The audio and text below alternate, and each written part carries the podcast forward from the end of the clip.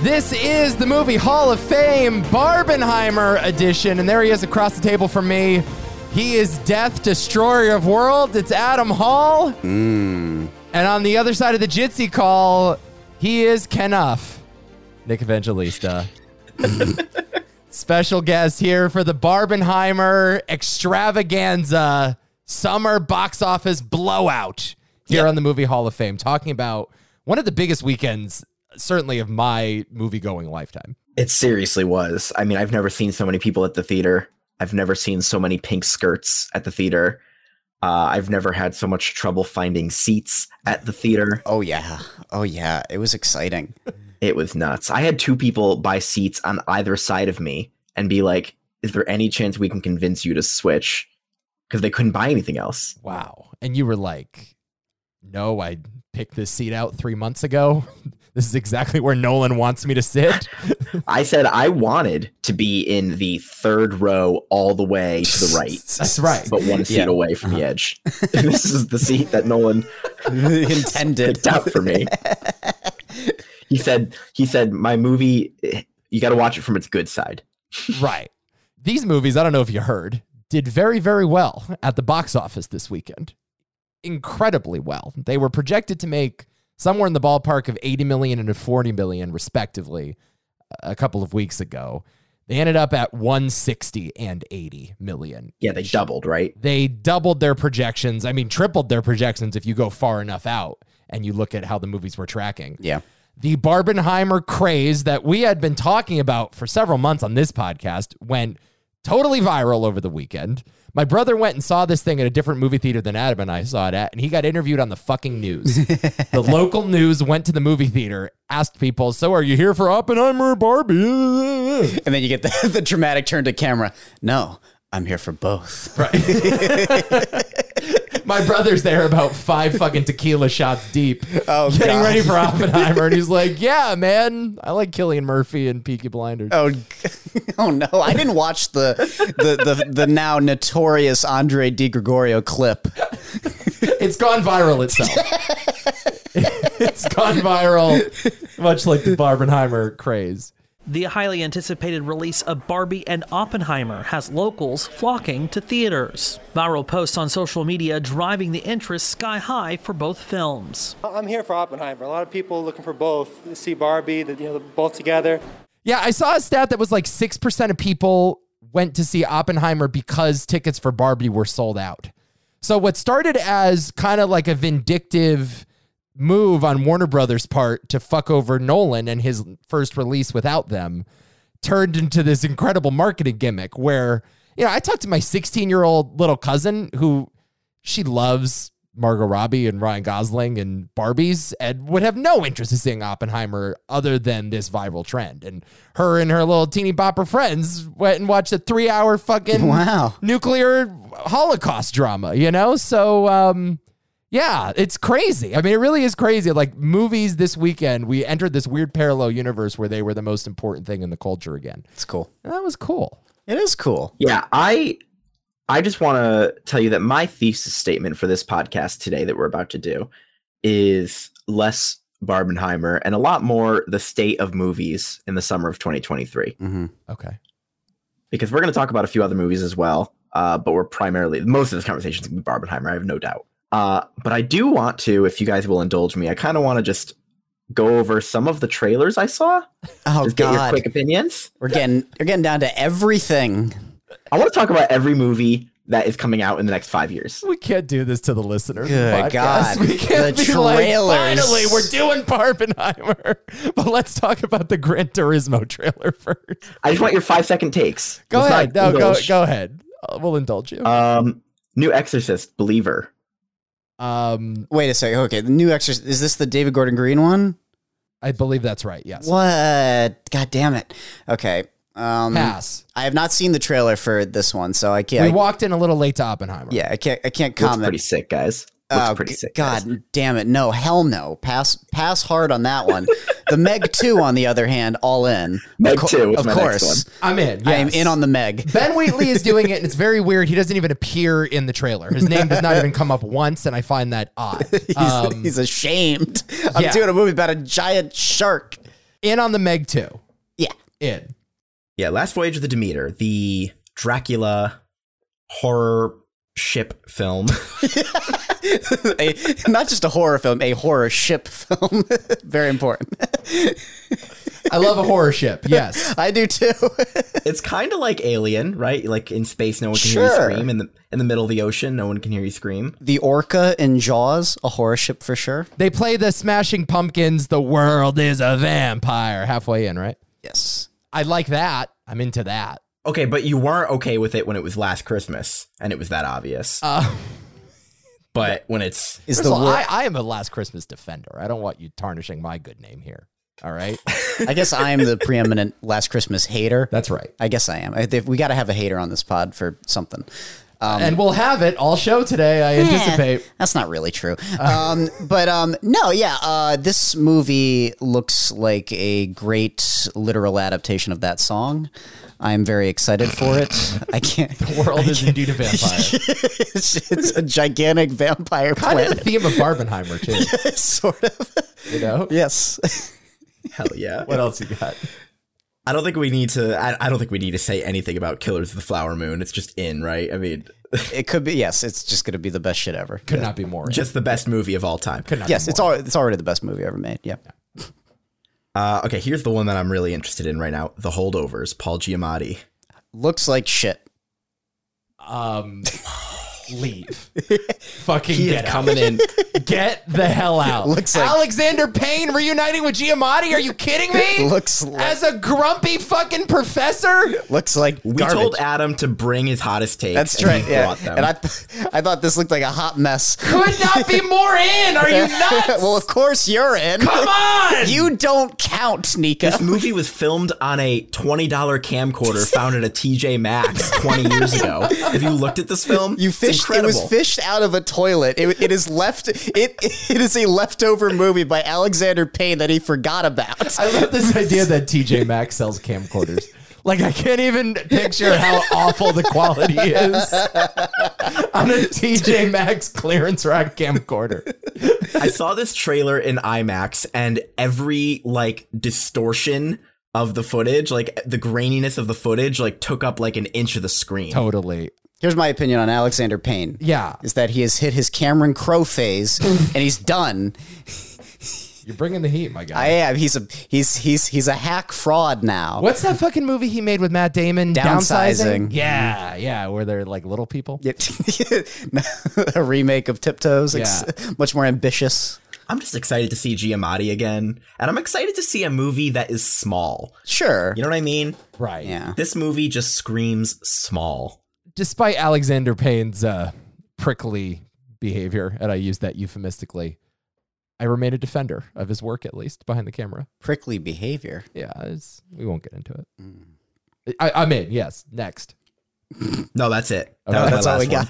got. Blue Beetle. No thoughts on the Blue Beetle? Oh, so in. Come on. Okay. It's going to be the best superhero movie ever. This is uh probably a first where I genuinely had never heard of the the hero before.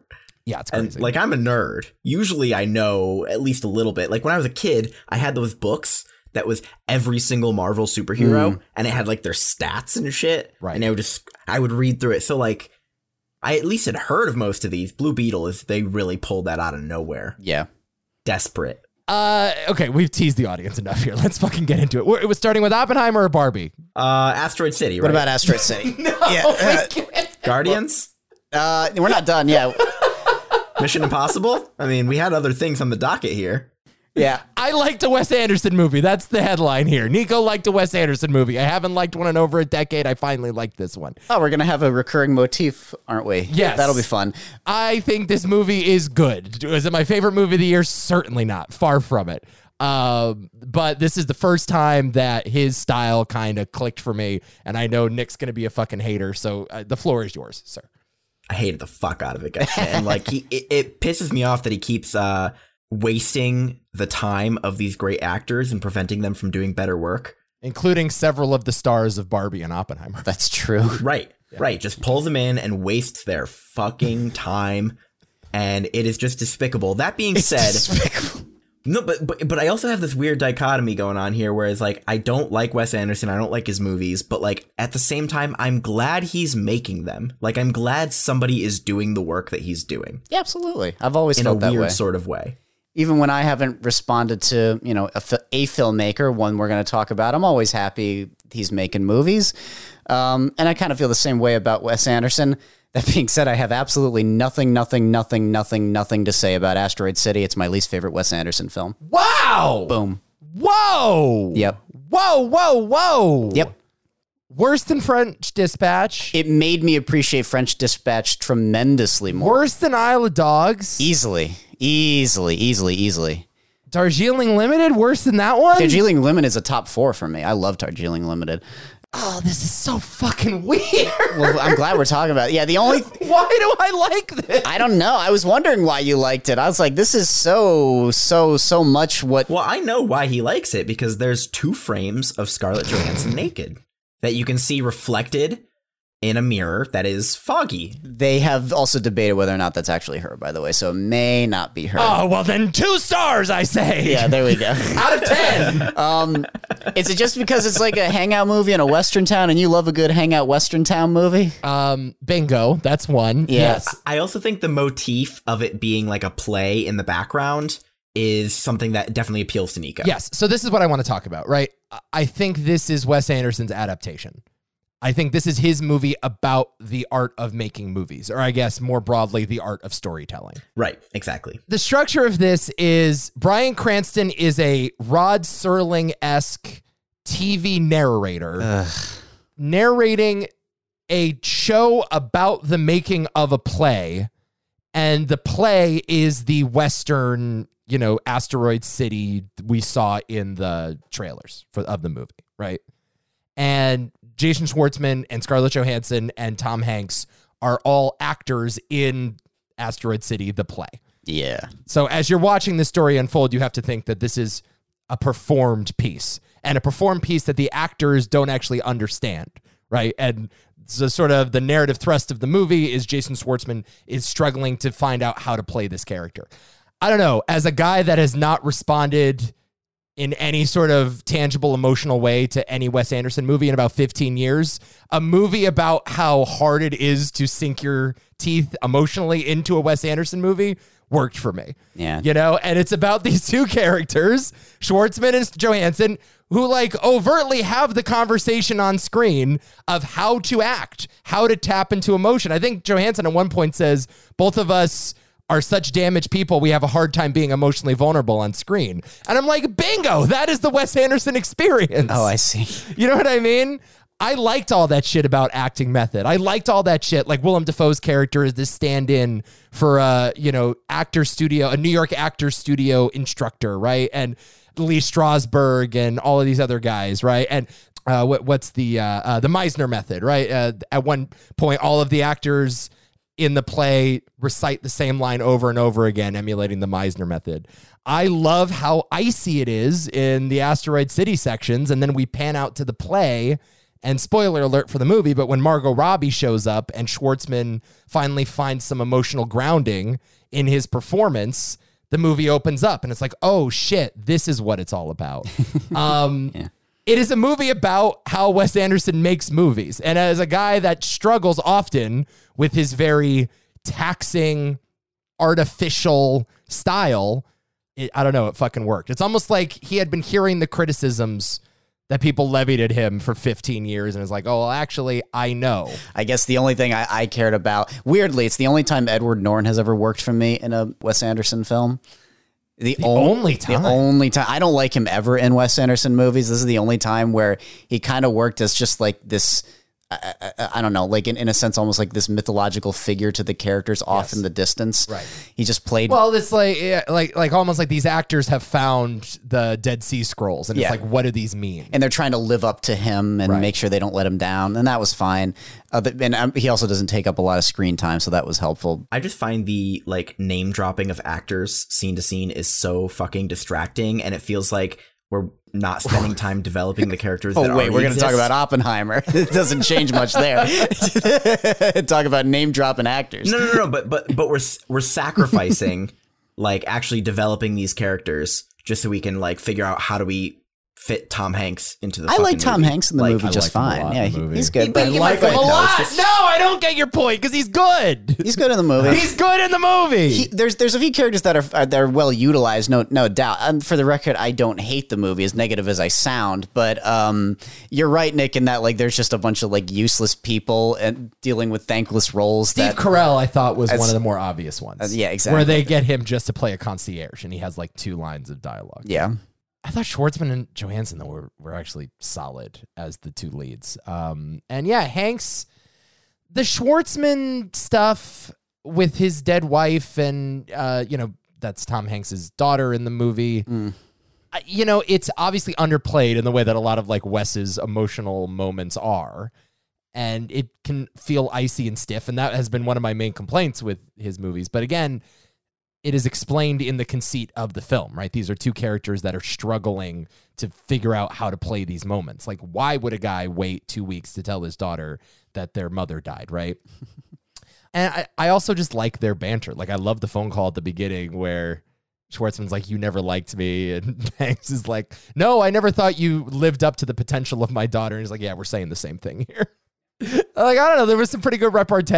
And um, yeah, Hanks, I think, is I, I don't know if it was written for Bill Murray, but that is clearly the role that Bill Murray has played in other Wes Anderson movies before. And he works. He works as kind of like the gruff old guy. I like gruff Hanks, you know?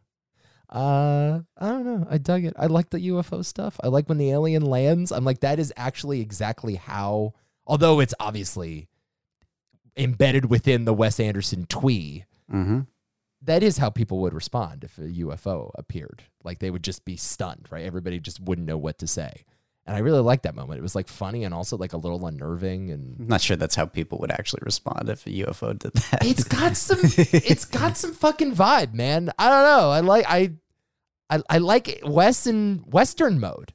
I like West Anderson. yeah, five out of ten. All right. That's stunning. That's just I, I don't know how this fucking happens. Five out of Alex. I don't understand how this fucking happens. Yeah, it's just not. good. I've been railing against the, uh, the, the length of our friendship. I've been Rail- and then complaining this- about how awful he is, and then the one time I like his movie, you're like, I uh, was like, that is definitively with a bullet the worst Wes Anderson film I've seen. weird. No man, just not, so weird. and none of the things that make him special wor- worked in this. Yeah. Okay, can we move on to the main event now, or do we have more movies to do? How's Mission Impossible and Guardians of the Galaxy, Nick? You're the one who originally said you wanted to talk about these other movies no, too, but and I I'm feel like being they all should be afterthoughts. I don't feel like we should be prolonging the the main Oh, just event. throw timestamps in there. I like this bit. This is funny. Let's keep let's keep going with it. let's yeah, I have like two thoughts on Mission Impossible. So this okay. Mission Impossible: Dead Reckoning Part One was the third movie in your movie marathon, right? yes. Uh, you have not seen it yet, correct? No. I thought it was good. I think the man delivers. I think Tom Cruise is a pretty good fucking action star, and I think these movies are about as solid as they come. That's my opinion on that. terms of action, sure, right? Yeah, I mean, which is what they're selling. Like, I'm not trying to be like, oh, but the plot wasn't very well developed because it doesn't matter. There's a line that Simon Pegg says at one point to Haley Atwell's character when he's briefing her on a mission she's about to go on, and she's like, "I think I'm going to need more details." And Benji says, "Like, eh, don't worry about the details. They tend to overcomplicate things, or whatever." I'm Yeah, they tend paraphrasing. to get in the way. They tend to get in the way. That's exactly what he says. Don't I'm like thi- don't think it. Just feel it. Yeah, exactly. exactly the same as the tenant experience. I'm like, oh yeah, that's kind of the mission statement of these movies, right? The details don't really matter that much. It's all in service of the set pieces. Yeah. Exactly. Yeah, I thought it was a fun, fun, good action movie. Um, we all know it was going to be build up to that big motorcycle jump uh, because that's what was promised. If you watch movie stuff at all, if you keep up with that kind of news, but if you want to talk about a movie that has immediately dated itself, you know when we watch a movie from the '90s, the 2000s, and they talk about the internet and they're like, "Oh, I can hack the mainframe," and it's like, "Oh God." I mean, the main villain of this new part one, part two series is a rogue AI system, Adam Named the entity. and I can just tell you it has I mean AI is moving so fast this thing has dated itself already. Jesus. It, it you're watching it and you're like this is not how this works like it is just So that's my only thing where I'm like this movie's not going to stand the test of time the same way as like Rogue Nation or some of the other ones. Uh, and that's okay. There's a there can be a funness to dated movies. I like war games just enough. It's fine. Completely disagree with you, Nick. Of course. this is actually like the best villain of the series for me. Well, I guess Philip Seymour Hoffman in three is the best villain in the series. d- oh, yeah, Uh, But no, this is like a clear second. No, I fucking love the entity. The entity rules. the entity represents itself on screens, Adam, as like a bunch of blue lines that sort of like form into like the shape of an eye almost. It's like it's like the blue eye of Sauron that's hacking your computers. Have you seen Eagle Eye with Shia LaBeouf? Oh my god, Eagle Eye. Right, that's essentially what this movie is, but like with Tom. if you look at Cruise. the trailer of this movie, when the logo comes up, that ring is formed around the the text of the title. And obviously, it was not obvious in the trailer that this was an AI movie, but now you look at it and it's like, oh, that, that was a cool Easter egg. Uh, no, I dig the entity. I like that he appears kind of in human form, in the form of a henchman. I like that he's able to predict the future, you know, because he knows so much about all of the characters that he's monitoring.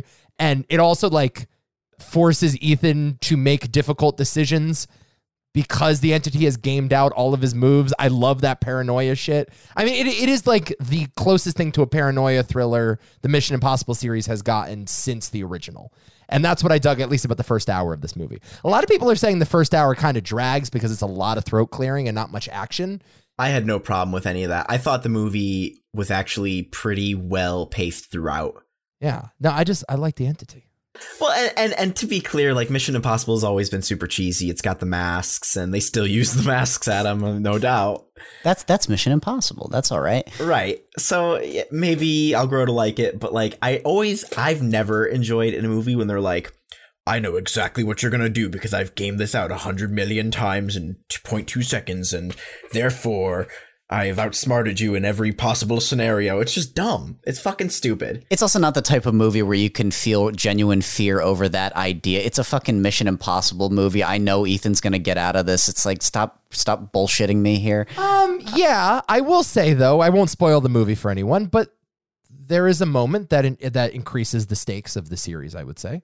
Yeah, Does Benji get shot in the uh, face? Benji does not get shot in the face. Does someone get shot in the Uh, face? n- no, someone does not get shot in the face. okay. But uh, you know, it, it is the first time in a while where I'm like, oh, actually, there are some legitimate, yeah, there's legitimate consequence to what these characters do. This is also the first time, probably in the history of the series, where I felt it in conversation with the Fast franchise. And I wonder if you felt similarly about this. But there are lines throughout, particularly, I think there's that scene in the airport with Benji where he says, The most important thing in my life is my friends. Salute me, familia. Yeah. Yeah. Okay. So they're definitely trying to play up the pathos there. And, I mean, there is actually an action scene. I know neither of you saw Fast X, which is an abomination of a film. Uh, but there's a scene that takes place on the Spanish Steps in Rome, much like in Mission Impossible. One involves uh, Haley Atwell and Tom Cruise on a car, handcuffed to each other. The other one involves like a giant bomb rolling down the steps like a bowling ball. And one is just a fucking mess, and the other one rips. Okay, I loved the the entire handcuffed together driving Yeah. was the best actually. Yeah. So yeah, this this girl keeps trying to get away from Tom Cruise and he handcuffs himself to her, and then they have to escape. So he gets in the car, but his he has the wrong arm handcuffed to her, and he has to drive. It's such a brilliant idea. Like his right hand or his le- his left hand is handcuffed to her right hand. So in order for her to drive, he would have to reach across her body. So she has to Right, be like- in the driver's seat, right? Or else they would be facing Yeah. in the wrong direction. Yeah. Yeah, I actually I loved that whole thing. That was great. So no, I think it's a good movie, but I do wish the cliff jump wasn't in the fucking trailer though. It's the last one, isn't it? Yeah. yeah, I know what you mean. Well, there's one more thing after that involving a train that kind of echoes the original. That's Mission in- Impossible. Yeah, well, that's in the trailer as well. It is. yeah. Yeah. Just fucking trailer culture. It's like they put everything in there. You know, there was a whole featurette. You saw that cliff jump from every angle in the YouTube feature. I, I kind of would have liked if I had no idea that cliff jump was coming, and then the discussions after the movie are like, "Did he really do that?" Oh my like, God. That's what I want, right? That's the excitement. So They put a little too much fire and explosion in the Oppenheimer trailer too. They really, they really dropped the ball on that one. No, they dropped the bomb on that one. That's what they did. I love how I love how Adam keeps teasing Oppenheimer bits throughout. He just keeps sprinkling them for the listeners. we are giving the listeners the biggest pair of blue balls of all, the- an atomic size blue ball. exactly. It's gonna blow. Uh, all right, so on to Guardians three. Uh, I'd love to talk Guardians three. Go ahead, Nick. Guardians three. What do you got? What by the oh, where do you where do you rank uh, Dead Reckoning in the Mission Impossible franchise? Ooh, uh, right below Rogue Nation. Ooh, I think that's about right. Yeah. Right below Rogue, probably certainly above two and three. Barely. I, I probably go six, one, four, either five or or this one. Yeah. It I don't know. They're all good, man. I go one four six. I like three more than I like one personally, but like You like three more than one? that's because Philip. I, I love Philip. Uh, yeah, he's great in it. I love him, dude. And also, that movie is so stylistically different; it stands out from all of yeah, them. it looks like a fucking ABC pilot. Looks like fucking JJ Abrams doing Lost again, except worse. But I will say, when Phillips, it that it benefits the Philip Seymour Hoffman role the way that movie was edited because it makes it so much grittier and real, and it makes the stakes of what he's doing feel real. Uh, I think it sucks as a Mission Impossible movie to a degree, but The action fucking it kind blows. of rips as a Philip Seymour Hoffman performance. he carries that movie up a fucking volcano on his back. Yeah. Like he is awesome in it. But Anyways, um, Guardians. Yes, I feel this weirdest like dichotomy with this movie too, because on the one hand, like objectively, this movie was horrible, right? I don't, I don't agree with that. that's that's not what I've heard. Objectively, this movie was just like a cinematic nightmare. Oh, God. Right? I, I thought it was just ridiculous, but emotionally, the movie was like the perfect capstone to the Guardians franchise. okay. every single of the main like characters of the franchise had their perfect like emotional arc and it wrapped up so nicely it was like really effective in that way but as a standalone film it was just utter dog shit that's my opinion Um, well, some of those arcs you have to have seen four Avengers movies to even understand. Exactly. So that's part of That's the it, right? problem. Or even like the first 10 minutes of Thor Love and Thunder. And apparently the Guardians Christmas special. I actually watched the Guardians Christmas special. I I I don't know if there was anything in there that was necessary viewing to be honest, but I was told that there was something in there. I, I couldn't pick it up. You didn't detect was is the is there the dog in that? Oh, I guess that is the first appearance of the dog. That's what it oh is. yeah okay. because i'd never seen that dog before okay. All Okay, right, that so- makes sense. Yes, that was the first appearance of the dog. Did they get the dog for Christmas or something? No, the dog's just there. So what difference does it make? yeah, the dog's just there. Yeah, the dog's just there. Oh, that's stupid. yeah. Guardians Christmas special, not good, by the way. Okay, yeah, no kidding. Quite bad. um, it is crazy to me how Batista has emerged as by far and away the best part of these movies. without question He is so far and away the best performance. He is carrying the comedic aspects of it, also the emotional aspects of it. His chemistry with Mantis, paid by uh, played by Palm, what is her name? Palm uh, Clementif, Clem, Clementif, Clementif. Yeah, she's great in Mission Impossible, by the way, as well. She's really good as one of the entity's henchmen. Having a great summer, that woman. i didn't even catch that with her Yeah, that's that's Mantis. Yeah oh my god they have tremendous chemistry in Guardians 3 and I would say that's in stark opposition to whatever the hell Chris Pratt is doing here. chris pratt is the worst part of this film Yeah. I, I think we've really reached the limits of his abilities to carry this thing. I think we should lock Chris Pratt in the Disney vault. Eh, just never let him out we could never At let him least in like 25 years for a very substantial price. But then he goes back in. no but you know what though if they do reboot the indiana jones franchise like i was talking about guess who's playing young indy or whatever Now, at that point, I have thought Didn't about. we go through this? Didn't they like almost cast him already? they were all. They, I thought they, they almost casted him. They almost. I think they almost casted Chris Pine at one point too. Chris Pratt is the natural choice in terms of what Disney would pick. Do you know what I mean? It's just I don't know. He doesn't quite have that thing. He's not that funny. No. That's the thing about him. And it- when he got cast in Guardians, it's like, oh, the chubby guy from Parks and Rec. He's going to bring the ha-has to the MCU. And it's like, Meanwhile, he's the least funny character. actually, Batista and Bradley Cooper are just doing fucking laps around him in these movies. I'd like to see Bradley Cooper as Indiana Jones. That would Oh, that's not bad. that's a better choice. That's inspired. Yeah. Speaking of Bradley Cooper and, and Rocket Raccoon, though, this movie is uh, billed as like the story of Rocket Raccoon. Meanwhile, he does nothing in this movie. He is barely in the movie, except for as a uh, like baby Well, I hear the flashbacks are insane. Yeah, certainly. So and jarring and too many. Half the movie is flashbacks. Eh, And and, yeah. and you know what? My take, Nico's probably going to disagree with me. He probably loved the flashbacks. Doesn't work. That's my the the the they're trying to drill these emotional stakes for you, and it doesn't work at all. Sounds like you hated this movie because, like, you've complained about everything about it. What did you like about it? It made me cry like four times. I just there is like I said, like the emotional payoff is it just works. It does. But like, yeah. but at the same time, I hated every fucking decision they made. Yeah, listen, I, I think it's a little over long. I think the plot is a little too elaborate. I think there's too many fucking the Adam characters. Warlock shit.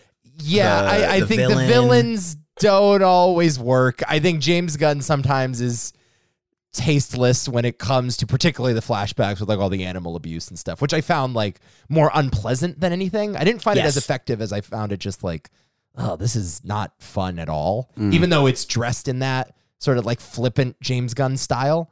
That's always been the thing about him. It's like he shows you this horrific violence on screen and you're expected to laugh at it, but not in a like Tarantino way, but in like a really like sick and twisted trauma way. It's it's definitely the least effective of the Guardians movies. There's no question about that. But it's also like an MCU movie that dares to say something about its characters, you know, and give them like arcs and and give them personalities and let performers do things. And I guess I'm grading on the biggest fucking I curve was of gonna all say time. that should be But the bare minimum of li- literally every movie that's ever been made. I don't know it's by far the most I've enjoyed an MCU thing in ages. Sure, in yeah. ages. You know, no, I can. Yeah, sure, I can get behind that statement, but that doesn't really mean anything. It's it's. We're good, Nick. We're done. Yeah, we. I think we did it. We did it. we got through All the it. Oh. pretexts. Ah, we did it. all right. Barbenheimer. Where do you want to go first? Nick, you're the guest. I'll I'll give you the honors. Wait a second. I want to talk about 80 for Brady for a second. Oh, word. Did no, you watch it? No, I'm just kidding. Uh, Barbie first, obviously. Okay. okay, sure.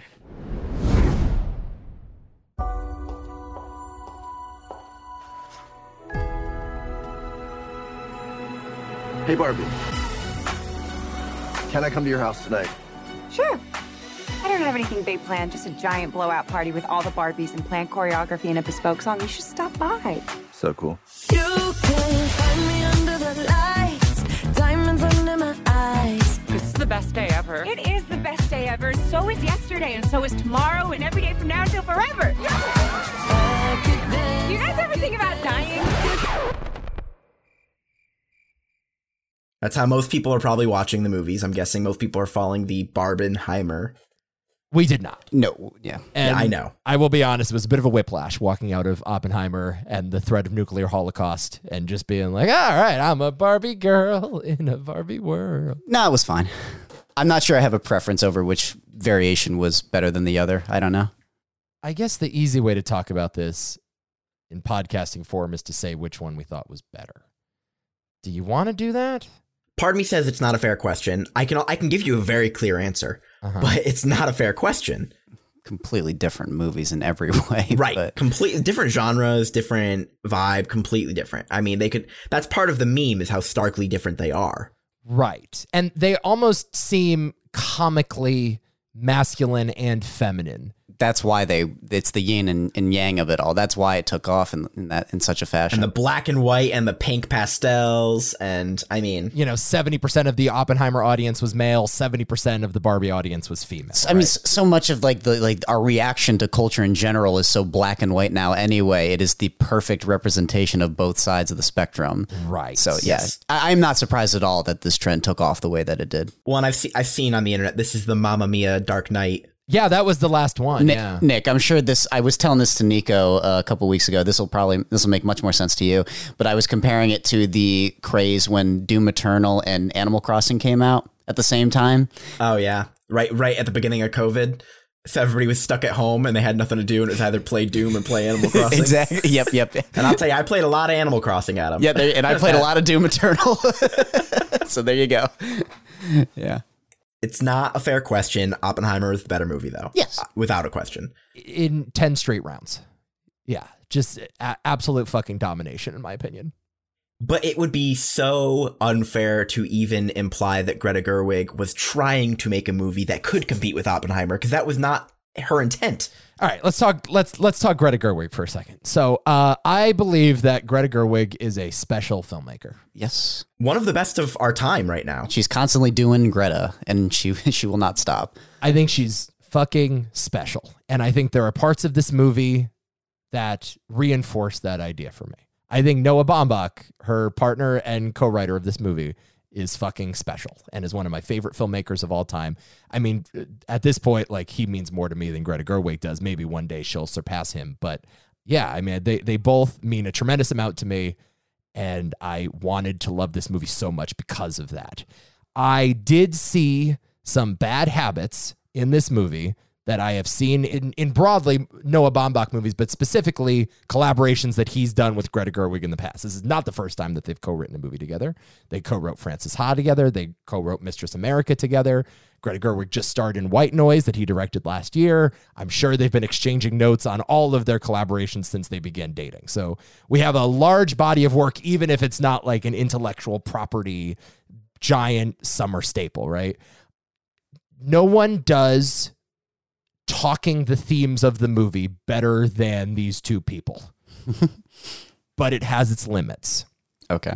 And sometimes, if you talk the themes of the movie, it starts to feel like a lecture, and nothing feels more boring than a fucking lecture. Oh, Nico's treading lightly here. No, I, I'm trying to tread lightly, but like, okay, let me give you an example. I also want to be fair to the movie because the movie also treads lightly, and I almost wish it didn't. and I'm trying to be agnostic about the politics of the movie specifically. Like I don't want to get into that because the most boring fucking people are doing that on on social media this week and we don't need to add to that fucking cauldron of discourse, right? The end of Marriage Story. We all know the scene that went viral of Adam Driver and Scarlett Johansson in the screaming match. And in that scene, they are like talking through the themes of the movie, but they are doing it in a context that is emotionally um, sensitive. And the characters never get too introspective. Like they are meta in the way that human beings are actually meta, right? They are talking through the problems that they have with each other. I lost my 20s because of you. Uh, you slept with other women. All of that stuff. They are explicitly voicing the subtext of the movie, but never to the point where it becomes unrealistic. That is actually how people talk about their problems. When you have a problem that lingers that long, you talk it through to yourself in your head so many times that it becomes scripted. You think about exactly how you're going to say it. And when you actually finally let it out, it's like you've pre prepared the statement a hundred times in the shower. Right. There's also that that frustration that comes over you when you know you're not quite expressing it the way that you want to. Happens all Yes. the time. That's also just a scene that we kind of know is coming is the thing, but just still feels so like haunting and startling and natural to their characters that not once am I a- actually thinking, "Oh yeah, they're just kind of going through like what the movie's really all about here." It's just so perfect for the moment. It gets I mean, it, it's very important that it comes at that point in time in the movie too because if it happens anywhere earlier, it doesn't make any sense. Right. Uh, Little Women is a similar thing, right? It's a great movie. Great movie. Saoirse Ronan and Chalamet have that conversation on the hillside. It's a great and it's scene. very on the nose, and it's not like this heightened conflict. it's a sensitive romantic scene, but there's still emotion attached to it. And when you when you marry the emotion and the theory together, right, you get this absolute fucking magic. But it has to be just right. it has to be just right, you know? Mistress America is a movie that ends with a 20 minute, essentially uninterrupted one act play where characters are talking through all of their neuroses and their problems. I like that movie a lot. Greta's really good in it. It collapses under its own weight, though, at the end of it. And it just feels like these two brilliant people are theorizing about their own movie. And Barbie, yes, it kind of feels like a feminine studies lecture, no question about it but it also feels like you're reading a review or a critical analysis of the movie while you're watching the movie. It's almost like the movie is deconstructing itself and telling you out loud what it wants to say. And that's frustrating. It really fucking frustrating because I liked the first act a lot. I think he got in the way. He, he Maybe, maybe, it's Bombach. I don't know. it's pers- yeah, no, it's perfectly possible. Yeah, I think it's too many cooks in the kitchen. And I think if there's a clear one of these two that I want to make this movie, it's Greta. Get out of the fucking way, Noah. It hasn't happened yet in a Greta movie. It's happened a couple times in a Bombach movie. That's all Yeah. I'm going to say. I will. I will give the movie credit for this. It's like if if you're gonna be that heavy handed, this is. I mean, it's it's not Mistress America. It's Barbie. So it kind of makes a little more sense in this framing. Right. Uh, it's you know, much more cartoony. It doesn't make literal sense. It's you know your your your senses are heightened as it is. It says something about the effectiveness though, ev where even once it happens, I'm still like, oh yeah, that is taking me out of the movie. Even in a movie that's this absurd and surreal and stupid, deliberately so but stupid, I was like, oh my god, that doesn't feel quite right. What the hell? I, I actually disagree with you. I think that because it's already so heightened and over the top and Barbie, that's the reason you don't have to do it. There's already so much subtext to making a Barbie movie in 2023. You don't need to explain that. No, that's what the movie should have done. You're abs- yeah, absolutely right about that. At the same time, I, I had a similar experience watching Spider Verse this year, just a month ago. The movie makes it impossible for you to criticize it because you can tell that Greta has thought through all of your criticisms during the writing of the movie. And it's so fucking self aware, this thing. Yep. How do I attack its uh, attachment to the corporation Mattel when they literally put the board of Mattel into the movie as characters in the movie, right? How do I attack Barbie's unfair social standards for little girls when that is explicitly what the movie is about? And similarly, I find the themes of this movie, although they're fucking didactic, I find the didacticism part of the style. Like it almost leans into it so much. Yeah. There's so much meta-ness that uh, after a while you're just like, all right, I guess I have to buy into this or else I can't engage with the movie at all. That being said, I don't know, the last 20 minutes are a challenge for me. They're a real challenge. When I'm just like, wrap it up already. I know the emotion is there. I'm not saying that the third act of this movie is devoid of an emotional center, but it starts to feel removed from that. It starts to drift away from that more. It does. And that's when I'm like, all right, just fucking wrap it up. Well, I, I- I mean, yeah, like I said, the, the whole, you know, the postmodern sensibility is kind of only working for me for so long here. I actually kind of want us to get away from that and be a little more sincere, which is what an, another movie we're going to talk about certainly does. I mean, the thing you can level against is that, like, the approach, the way it delivers those ideas just doesn't feel all that refreshing. It does, you know, you were just saying that Greta is special. Well, I don't think she delivers many of these ideas in a very special or refreshing manner. It just nothing wrong with the message, but I've heard it a gajillion times. I, I can close my eyes and, and read it. I want to be a little firmer because I really enjoyed this movie. I had a fun. It was fun. I laughed a lot Me too. during this movie. I laughed out loud, belly laughs a lot. I had a great time with this movie. It's genuinely. hilarious. Yeah. But f- my biggest issue isn't even that because you guys were saying I can't attack it here. I can. I don't even want to attack it. I just struggle to even understand exactly what it was trying to say because at times the message, like you said, it's didactic. It's almost like trying to say two things at once, and it wasn't hundred percent clear. I mentioned to you guys in the group chat. I was like, "Is there a way I can watch this movie again without having to go to the theater right now?" Because I feel like I needed to watch it again Get to the bottom of what it was actually trying to tell you. it felt a little a little muddled but like not not really in a bad way like i said i had a good time but Have its cake and eat it too, a little bit. yeah. strangely we're talking about this movie and oppenheimer together this movie's much shorter than oppenheimer but i'll tell you which one felt longer Thank you. the pacing of this movie Thank you. and i noticed it particularly when they were like we're going to go from Barbie land to the real world. First, you get in your convertible, then you get on the boat, then you go camping, then you go on the snowmobile, then you go rollerblading. It's fun, but you're right. The journey to LA is the worst part of the movie. and it does that journey and then does their journey back and then does that journey and then does the journey back and then does that journey. And it's like, oh my God. Structurally, yeah. This is only a criticism of the movie against Oppenheimer, which, again, as I said at the beginning, is not fair. But this movie is a much slower pace. Yeah, um I think the first half hour is pretty remarkable.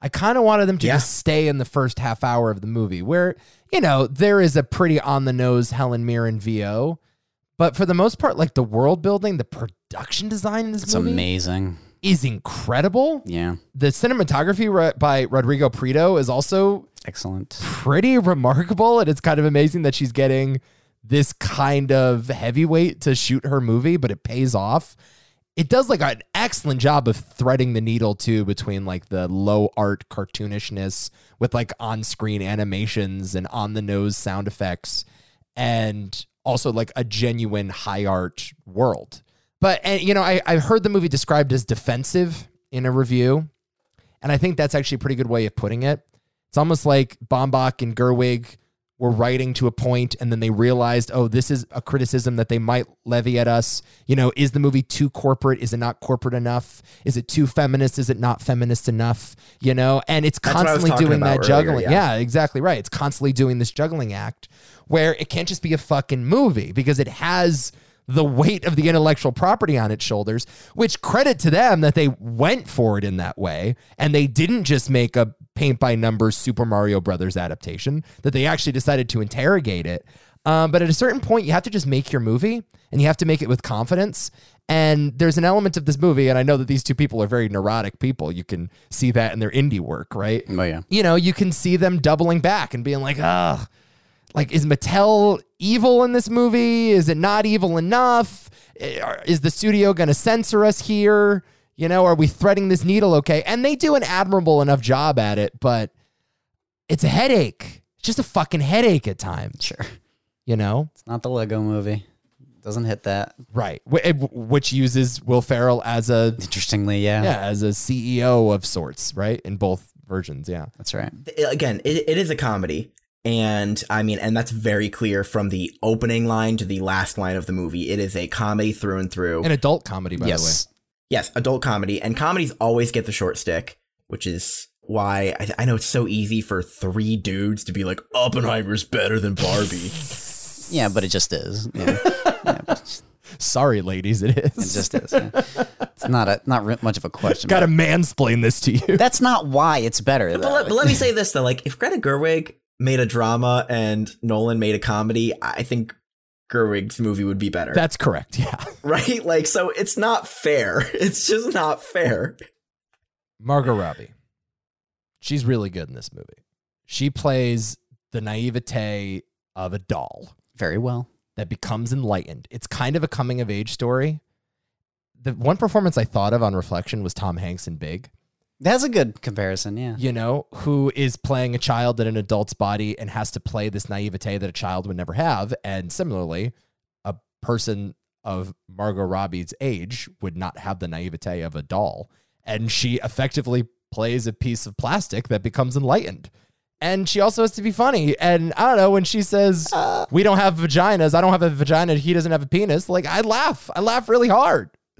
Yeah, it's funny. She's not the funniest thing about the movie, though. No, she doesn't get like the overtly hilarious moments, but yeah, she's she's excellent. Margot Robbie is like the perfect Barbie. Hard to imagine anyone else. Yeah. I don't even just mean of our time. I really think like in like most of Hollywood, there aren't many people who could play this role better. She's excellent. She's ridiculous. And I know like all the reviews are starting off with like Ryan Gosling is going to win best supporting actor and fair, I get it. And I know the irony of like praising Ryan Gosling in this feminist dude, if he fantasy fucking movie. wins the Oscar over her, uh, which he he would. I just don't want to like underestimate how great Margot is because She's that that very is not good. being talked about. She's fucking great in it. Yeah, she's very good. but Gosling just steals every scene and gets to do the song and dance, gets the big musical number.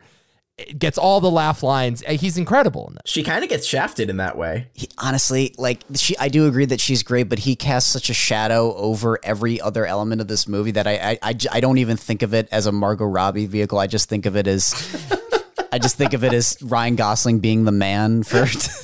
For an hour, hour fifty, and that's so against what the movie's about. so There's an unintended consequence. Yeah. no, he's fucking great. Like, um, I, I said this to you in the theater that montage where he walks into the office building and he sees pictures of money And beer horses. commercials and horses it's the and sports highlights. And he's like, whoa, I'm finally like a person. You know, finally someone understands me. And I'm in the theater like, fuck yeah, that looks sick. oh no, It's effective satire in that way. But it really became clear to me when I got home and I explained the plot to Michaela and I said, So Ken discovers the patriarchy and he loves it. Exactly. And I'm sitting there like as a dude coming out of fucking three hours of nuclear bomb testing. And I'm like, yeah, I love the patriarchy too. It rules. it's sick. I want to ride a horse. uh, we're sorry, Greta. no, but she does a really good job of that. And I'll tell you what, one of the great little moments of this is when the Kens sing the Matchbox 20 song, which I thought was a perfect fucking selection on multiple levels. First of all, it's classic yacht rock, right? It's just classic tool bag, uh, soft adult alternative. But also the lyrics of the movie match the themes of the movie, where I want to push you around and I will and I will it works on so many levels that way. But meanwhile, I'm sitting there like, yeah, I love Matchbox 20. Oh my god, I'm sitting there like fuck every single one of these pieces of shit. I'm just like, being a dude rocks. Yeah, mini fridges. Mutilate these dolls. Oh my Too late. Oh my god, I hate it. I, but but again, that that works for me because I've been there and I've been like, yo, fuck that guy over there. Right. I hate him. I also loved in the resolution of this, basically, all of the Ken has brought the patriarchy to Barbie land. That's right. and uh, all of the Barbies have basically just accepted this because they didn't, ha- as they put it, it's like smallpox for the Native Americans. They didn't have any defense mechanism against it because they've never experienced it. Yeah. So they all just get sucked into being servile or whatever. So in order to get the Barbies out of it, they need to like kidnap them, pull them away while the Kens are distracted, and like retrain their brains essentially. Yep. I love in the distractions of the Kens. Like one of them is like, "Oh, I've never seen The Godfather," and he just turns and he's like, "Oh, let me tell you about The Godfather." I'm like, At which point I turned to Nico and stopped looking at the screen for about five minutes. I'm like, been there, done that. Nico goes out looking for wood. That's what he does at bars. Just keeps his ear out. what? let me let me just say this because I know what you mean by this movie might have been too defensive because if this movie had just been straight like pro feminism, that's it, it would have been panned for that. People would have been like, "Oh, they didn't show both sides. It was just you know." Yeah. Yeah. But at the same time, I think the movie suffers because it didn't go for that because it does try to it does try to show both sides. It was going to get panned no matter. I mean, Yeah, it's too if Right. they You're dip their doomed if you toe do, in that doomed if you water, don't. it, yeah, it doesn't matter what they do. And, and so they do the best to balance as much of it as possible. And yeah, again, it's a weird fucking movie. That's the other thing. It's a weird fucking movie, dude. Not a lot of like $200 million blockbusters look and sound and are written like this, you know? Yeah. I will say some of the jokes I found, as you said, very funny. Like the BBC Pride and Prejudice joke. Thought that was really funny. Oh yeah. yeah, that was great. And then there's just some stuff that's like, really, I'm gonna beat you off. You're gonna beat me off. That wasn't. I never liked that one, even in the trailer. But yeah, it was like there was also like a Snyder cut joke in there that I felt was like a little on the nose. I don't know. Like there are times where it kind of ventures into you're too online. You know what I mean? There are times where the movie kind of feels like that. And there are other times where it's really insightful in a way that I didn't even realize as a dude that's just living rent free in the patriarchy. You know what I mean? Yeah. Um, I do love the ending, though. I will give it that as well. I, I The absolute The ending. absolute ending, yeah. Like, where she's sitting in that Yes. void and talking with Ruth about, you know, what it means to go off and feel just a great. I was not expecting that out of a Barbie movie. Yeah. Uh, and not expecting the final punchline, the, the joke that she says when she goes to see the gynecologist. that was uh, that was great. That was the best like fake out. I loved it. I fucking loved it. Um, it also starts with just one of the funniest things I've ever seen in a movie theater with the opening. It just was dying laughing. It was so fucking Oh, funny. the 2001 I homage. was like, yeah. this is funny. Like, I know it's a reference to another movie, but this is really fucking funny. Yeah, I'll tell you what. We have uh, often lampooned in the past directors that go on the press tour and they talk about all of the influences that went into their Marvel movie with fucking Infinity Stones. Uh, Greta Gerwig talked about Umbrellas of Cherbourg, talked about Playtime, talked about all of these like really lofty classic Hollywood films. And she delivers on that. Like you actually see that in the movie, and I got to give her credit. The chick is for real The offices in, in this are just ripped straight out of playtime. straight out of playtime. Yeah, yeah. You know, this is a person that has seen all of the movies that she claims to be influenced by, and I can't say that about the Russo brothers. I'm sorry, I can't say that about them. No Three Days of the Condor vibes coming from their movies. No. Whereas, yeah, this actually is like the Truman Show. I totally Yeah, understand. yeah, yeah, yeah. It, it's kind of a little bit like Wizard of Oz, like an old school Technicolor Hollywood musical. Um, I, yeah, it's not lip service. The reality is Greta doesn't fucking miss. Yeah, I don't really, I don't think she missed. And this movie is not a miss. It is a solid base hit, if not a double, triple, or home run. Absolutely. I think she got on base, It- definitely. it's a double. That's what I'll say. It's a double. It's not. Oh, wow. Yeah, there Okay. we go. Yeah. awfully Not a home run, but. Maybe even steal third, huh? You think she's stealing third?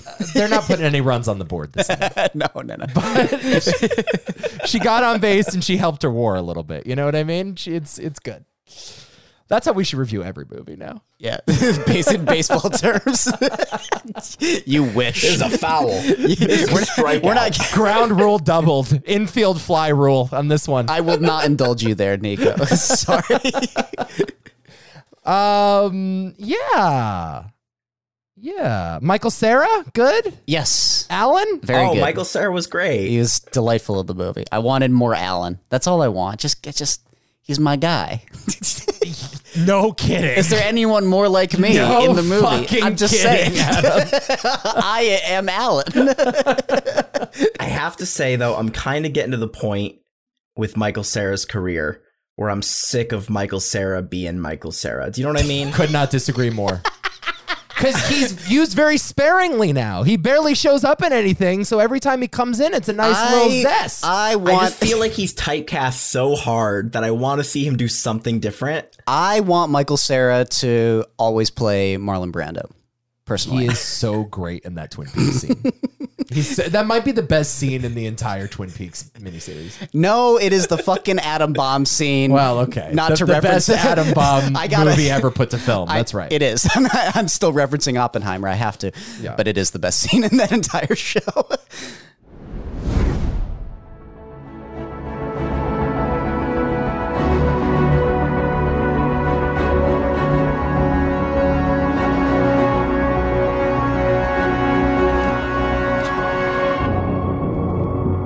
We had a moment where it looked like the chain reaction from an atomic device might never stop. Are we saying there's a chance that when we push that button, we destroy the world? Chances are near zero. Near zero. What do you want from theory alone? Zero would be nice.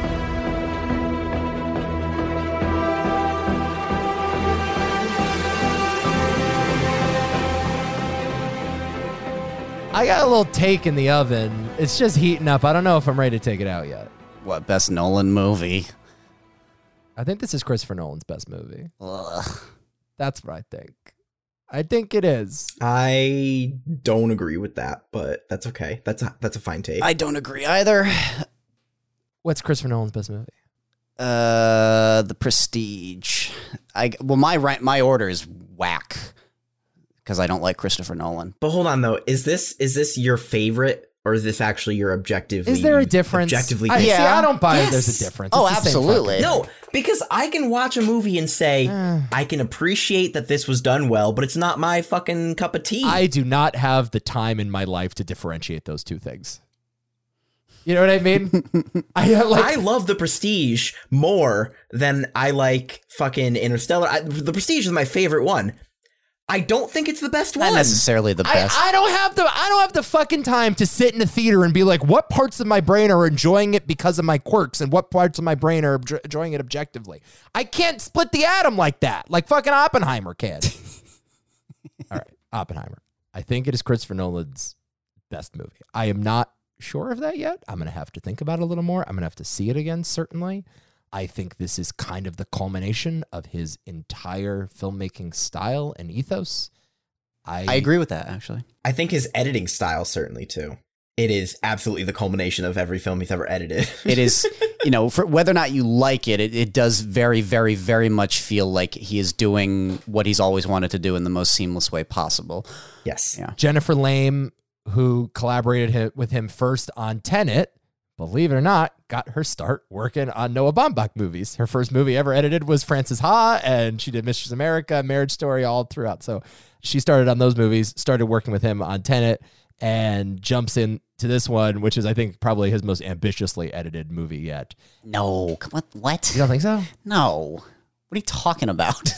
his most ambitiously You edited. don't think so? no, God no. What would that be? No, Memento is as easily his most ambitiously edited film. It's not even close. No, you know, Memento is really not actually though. Like I look back at it and it's it feels like the entire movie was built around the premise of I'm going to edit it like this. yes, Like that doesn't make it more ambitious. What's so ambitious about this? The fact that he's cutting across multiple timelines? I don't know. It's it's JFK, guys. It's fine. It, Frankly, he did that better in Dunkirk. There's three timelines. I he's would working agree with that, there. actually. Oh, he does it better in Dunkirk. yes, I would actually. He I, does do it better in I Dunkirk. completely Yeah? agree with you. Yeah, I, I don't like Dunkirk quite as much, but I you're you're not wrong, Nick. I, this movie is in conversation with Dunkirk in that way. Yeah, I don't know which one does it better, but no, I, but the editing in this film is. I'm not a huge fan of Memento. I think it's fine, but like I do think it's clunky. And this movie is a masterpiece in the edit. I mean, it moves. It's three hours long and it fucking moves. I my eyes did not move away from the screen for three hours straight. I'm not joking. I will say there is about a 20 minute chunk of the movie, uh, s- a little after the actual Trinity test itself, that slogged a bit for me, but for the most part, yes, I actually Well, completely that was agree. just you coming down off that high, man. Are you fucking kidding? Well, You I saw will that in talk IMAX. about the Dolby Trinity digital test. sound. no, no, he no, no, didn't no. like the Trinity. I will test, talk all about the fucking Trinity which test. I think in this is movie. Uh, like a deranged opinion, but he's like, ah, it's a little underwhelming. sucked. I will talk. I'll talk about that. Yeah, so the answer of like, well, how did he do it is he basically didn't. I, yeah, I will talk all about like I just did not like that scene. But um, uh, so it wasn't Meanwhile, exactly. I am fucking Benny Safdie. It was dude, in that scene. it was it was the furthest thing from a high you could possibly imagine. But no, yeah, the, it, it, and I'm not really so much talking about like the you know the, the stuff with like he's realizing what he's done. It's it's it's a section regarding the the, the hearing processes and the, yeah, there's like a 20 minute section where it's just it's very repetitive and I'm hearing the same thing over and over again. Totally get it. Um, but- totally fucking get it. No, and, but- and I think, but and it's not so much like a come down from that scene itself, but it's a come down from like the structure of the movie suddenly being pulled out from under it. Right? It's, well, it's not even so much that. It's just the whole movie. It's like, oh my god, we're back here again. Like I, Well, I, it's I a, already for the kno- first two hours, it's a how do we do the thing movie, and then in the last third, it it suddenly becomes just a courtroom drama. It, it's essentially. it's jumping back and forth. it's also sterile and bureaucratic, and it's meant to be Adam. yeah, I know. I know. I'm I, all I'm I, saying. I totally agree with you. That's the thing that fucking elevates this thing to five stars for me. Oh, I'm not- But, I'm yeah, not I gonna- understand why someone wouldn't like I'm it. not getting a word in here. This is frustrating. no, guys, I'm, I I don't even disagree with you. I'm just saying at, at a certain point, it's just like, yeah, I'm not heavily em- emotionally unengaged. Just for this like 20 minute section here. But I agree with you for the most part. It, it's a three hour movie that does not really feel like a three hour movie. I see what you're saying. Yeah, I I think actually there's a chance that on a rewatch, those scenes will work better for you because the reason there's another hour after the bomb, the way that all turns out, makes those scenes worth it. Yes, and I, I don't disagree with you. Yeah, I think that's that, that was one of the best. I mean, one of the best scenes of the movie is uh, the how- how- what what places are we are, are we going to pick Nagasaki, Hiroshima, this other place? That's one of that is my favorite scene in the movie. One billion percent agree with you.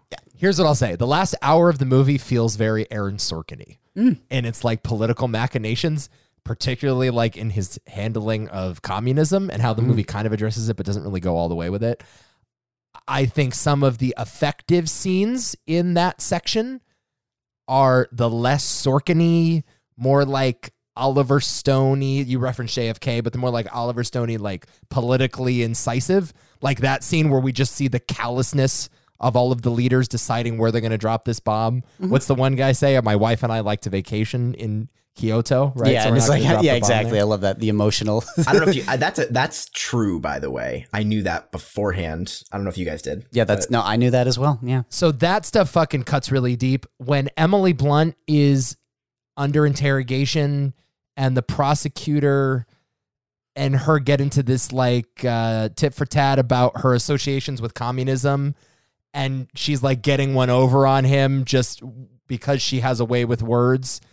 That to me feels very Aaron Sorkin, West Wingy. We're all gonna get up in the theater and applaud because of you know the principles of our main characters, and I just like the bleak shit more than that. it's a pretty confident script. I was surprised. I don't generally like Christopher Nolan's writing at all, but I do think it, it's serviced pretty well here. Actually, I was pretty okay with the dialogue, aside from a couple lines here and there. I was like, no, you know, Nolan is is living in this space more than he usually does. O- often he gets kind of bogged down in the immensity of what he's talking about. This movie certainly does. It does, but it's often earned by just like the nature of the narrative. This I movie guess. was billed as a movie about the most important man that ever lived. That is what Christopher Nolan Yeah. said. about it. But it also helps that the mythos surrounding Oppenheimer is already elevated like that. It- Like he- it's the perfect subject for Nolan. Yeah, and, and th- this was my my. I felt like I got the movie almost instantly because it doesn't really feel like a documentary at all to me. It doesn't barely even feels like all that like dramatic. I, I was. It's not a biopic. It, I mean, it is. Well, I mean, it is, but it doesn't feel like one, yeah. No, it just feels like a very like confident impression of everything that happened. It's more of a snapshot of reality, which is why for me it occasionally feels like a three-hour-long movie trailer or Yeah, you mentioned that it's like a three-hour montage. it kind of is. It kind of reminded me of like the first hour of like, uh, or not even the first, m- all of Elvis, just extended for like three three hours. I wouldn't go that far. in but that in that yeah, way. that, that that's putting it harshly. Which part of the reason why the editing style doesn't always work for me, just because it's I'm I'm The editing is a little aggressive, and it's Nolan. I think it kept the movie moving. It does. And it really helped a three hour movie not feel like a three hour movie. But at the same time, the timeline was confusing. And I think that is a detriment of this editing style for sure. Yes, I would I would agree. It's not flawless. Yeah. And I watched multiple documentaries about Oppenheimer like in the past like couple weeks. I've just been popping them on. And if I hadn't done that, I might have been much more confused. Yeah, it's not the most frenetic story in, in the world. I find it a little more, you know, contemplative than the way Nolan is is sometimes playing it. And people forget that when they were actually doing the, you know, construction of the the bomb and planning for the Trinity test, there was a lot of like partying that these guys did. They were having a lot more fun than you would actually expect. So I was I was a little surprised that when they actually got to Los Alamos, it was very like we got to go and it's like it was more like college guys hanging out and then doing their science experiments. Yeah, Nolan reaches into his bag of tricks. Yeah. Mm-hmm. He does his movie magic. I, I don't think there's any debate about that. It is not a perfect movie. I, I said this to you over text. Like, It's a Nolan movie. Of course, it's very fucking flawed. Of course, like, no female character has any characteristic beyond being a drunk wife at home. Didn't like. uh, Well, I, I, I Although like- Emily Blunt and Florence Pugh are doing their best, like, they're not given much to do. I was kind of okay with what how they used Emily Blunt's character. I will admit I didn't care for anything regarding Gene Tatlock's character. I thought that was a huge misjudgment of that section of the story. It is, it's certainly flawed, no question about it. It has the same ending as Tenet, this movie. what was the ending of Tenet? Well, sure. That I guess is the larger question that only Wikipedia can answer. I was gonna say this is one of the best. this is one of the best endings Nolan's ever had. I was a perfect ending. It has the same ending as Tenet. Kind of has the same ending as Memento and the same ending as Interstellar and And what I mean by that is all of these movies are about characters that set a chain of events in motion before they know that the event has been set into motion. That is explicitly the ending of this movie. And Nolan movies are about characters that make trouble for themselves because they construct this elaborate web that they cannot control. Tenet is my least favorite Christopher Nolan movie. And it's my least favorite Christopher Nolan movie because it is a movie simply about the structure of it. It's like if James Bond could time travel, right? Aren't these set pieces so fucking sick to look at?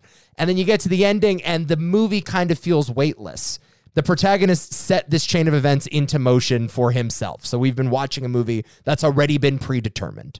This movie applies that cinematic trick to the real world and the editing structure, although you, you might find it kind of discombobulating or whatever, it's about how inevitable this area of scientific study is and how inevitable our doom and destruction ultimately is. It, it's that notion in Jurassic Park where it, I've, I love that quote where it's like, you know, you're so preoccupied with whether or not you could and that you never stop to think if you should.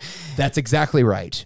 And that's why I think it's the most ingenious application of Christopher Nolan's cinematic bag of tricks. I thought that this uh, full hour at the end of just Robert Downey Jr.'s character and his hatred for Oppenheimer, it was just this perfect little encapsulation of mad, mutually assured destruction, right? These two men who, through narcissism and misunderstanding, not even through war, not even through actual battle, open battles, they never once actually said a mean word to each other. It was through pure narcissism and misunderstanding.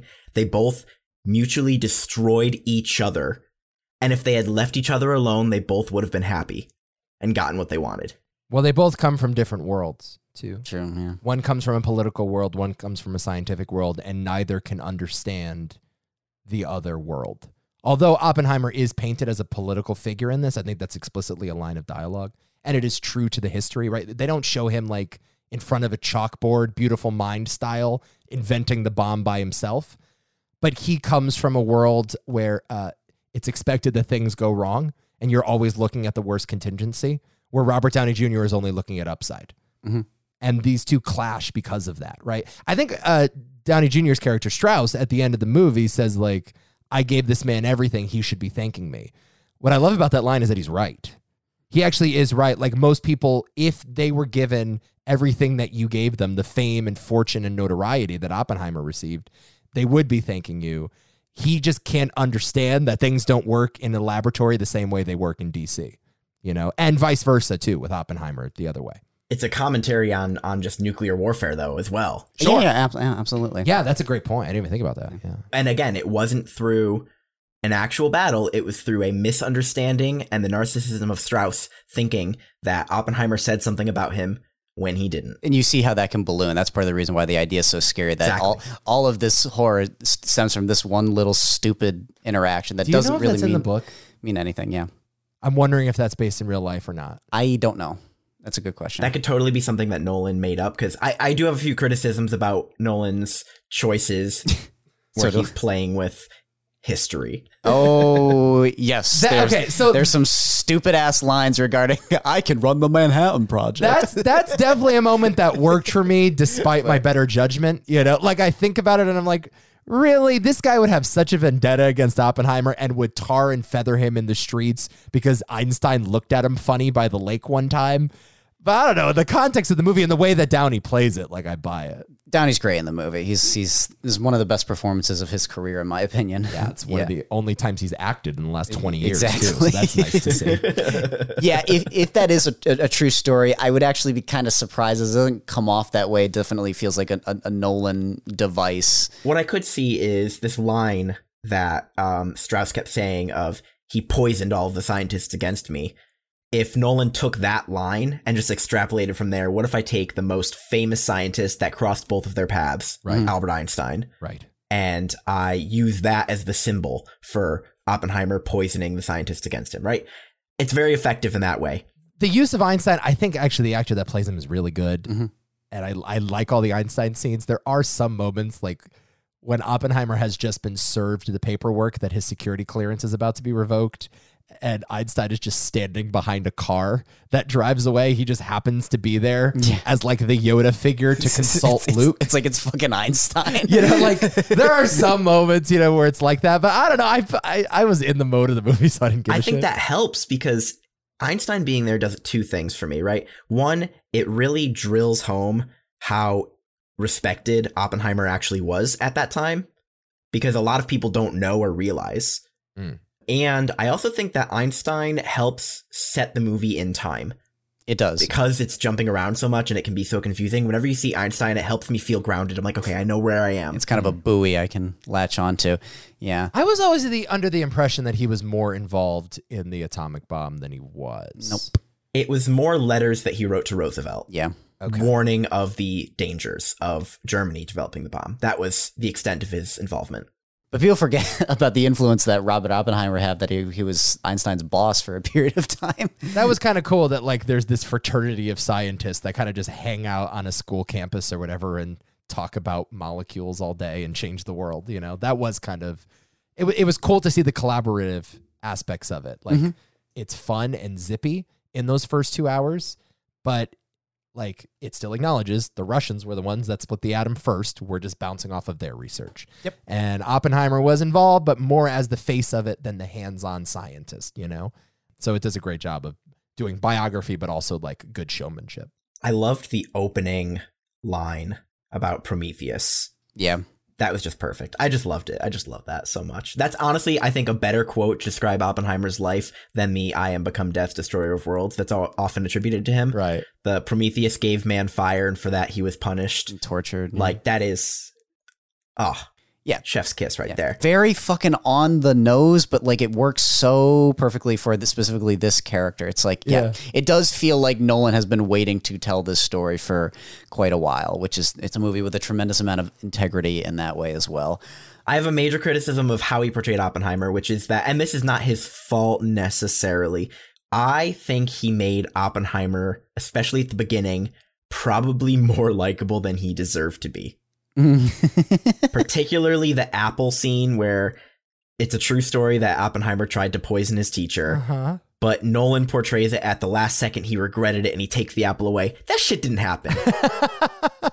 like Oppenheimer would have murdered his teacher.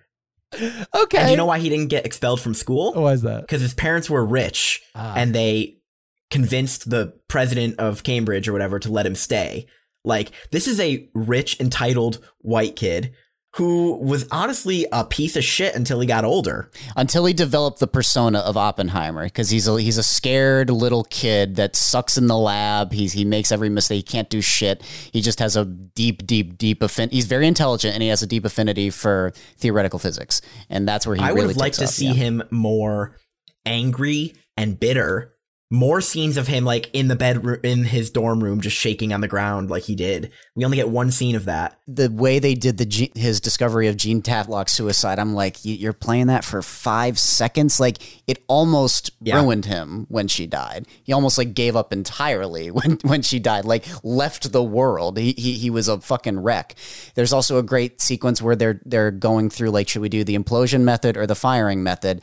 And he they're like, we should do the firing method. And it failed so miserably that he also almost quit the Manhattan Project. He was so discouraged that he's just like, we can't do this. It's fucked and then s- uh, people had to essentially talk him off the ledge. So he's a much more like emotionally complicated character than the movie lets on, which is again, like I said earlier, it's an impression of the guy, it's an impression of the events. It's not like a documentary. But this is kind of another thing I wanted to bring up as far as the movie because. A lot of people were haunted by the movie. I was so haunted by it. Oh my god. Um, I I was checking my closet for fucking ghosts that night, dude. I thought it was fun, and that's a problem. I I was like, wait a second, I'm not sure this movie should have been as fun as it was because I thought it was kind of like a thrilling experience. And it ta- it talks about these things about sort of the the ills of being so scientifically ambitious and and really going for something, but you know that can backfire horribly. I, I, that was not my emotional response to the movie whatsoever. It was like that was just a really, really thrilling movie that had a haunting message at the very, very end. And yes, it does culminate with everything that happened before, but I, I gotta be honest, I left the theater thinking like, yeah, fuck yeah, that was fun, which is why I was so amped to kind of go into Barbie. I wasn't like, I- I wasn't like, I don't want to go see another movie. I can't sleep. It's like, that whole idea of like can you do it but should you like it's pretty well explained that like they have to because if they don't worse people will there's no question of that it's the really the Yeah? culminating point is Really? well we're here now eh. I, it- Really? It, definitely has something to say about the question, like, should we have even done this at all? No, I think the movie is starkly we should not have done this. Yeah. i don't think for the time it was the wrong decision but now they're saying well but now we're here like we're we're in a corner what are you going to do either way it's bad i think i don't i don't think the movie picks a side It definitely treats the moment fairly. I'll, I'll say that. It, I do think it, it, it, it, the movie would prefer that we never made atomic bombs. That's right. But i'm it- sure everyone would Yes, exactly. Yeah, exactly. But it's extremely yeah fair with the handling of a lot of those ideas for sure. Yeah. I do have one more one more criticism again about the presentation of Oppenheimer, Mhm. which is in reality, we know Oppenheimer had these ties to communism, but Mm. um was never a card carrying member of the Communist Party. We know those two facts. What do you mean? Mm.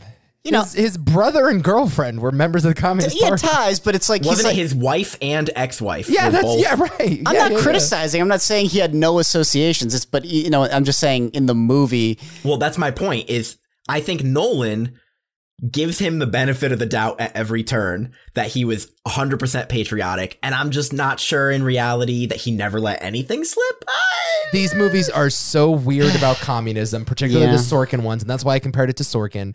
It has its cake and eat it too. That Emily Blunt scene being the most obvious Mm-hmm. example of I'm not a communist, but also if I was, would it be that bad? Yeah, yeah, You yeah. know, pick a fucking side. Well, I- yeah, I think it was like I said, I think they gave Oppenheimer the benefit of the doubt that he never would have let state secrets slide, and they show that scene where he's sitting naked.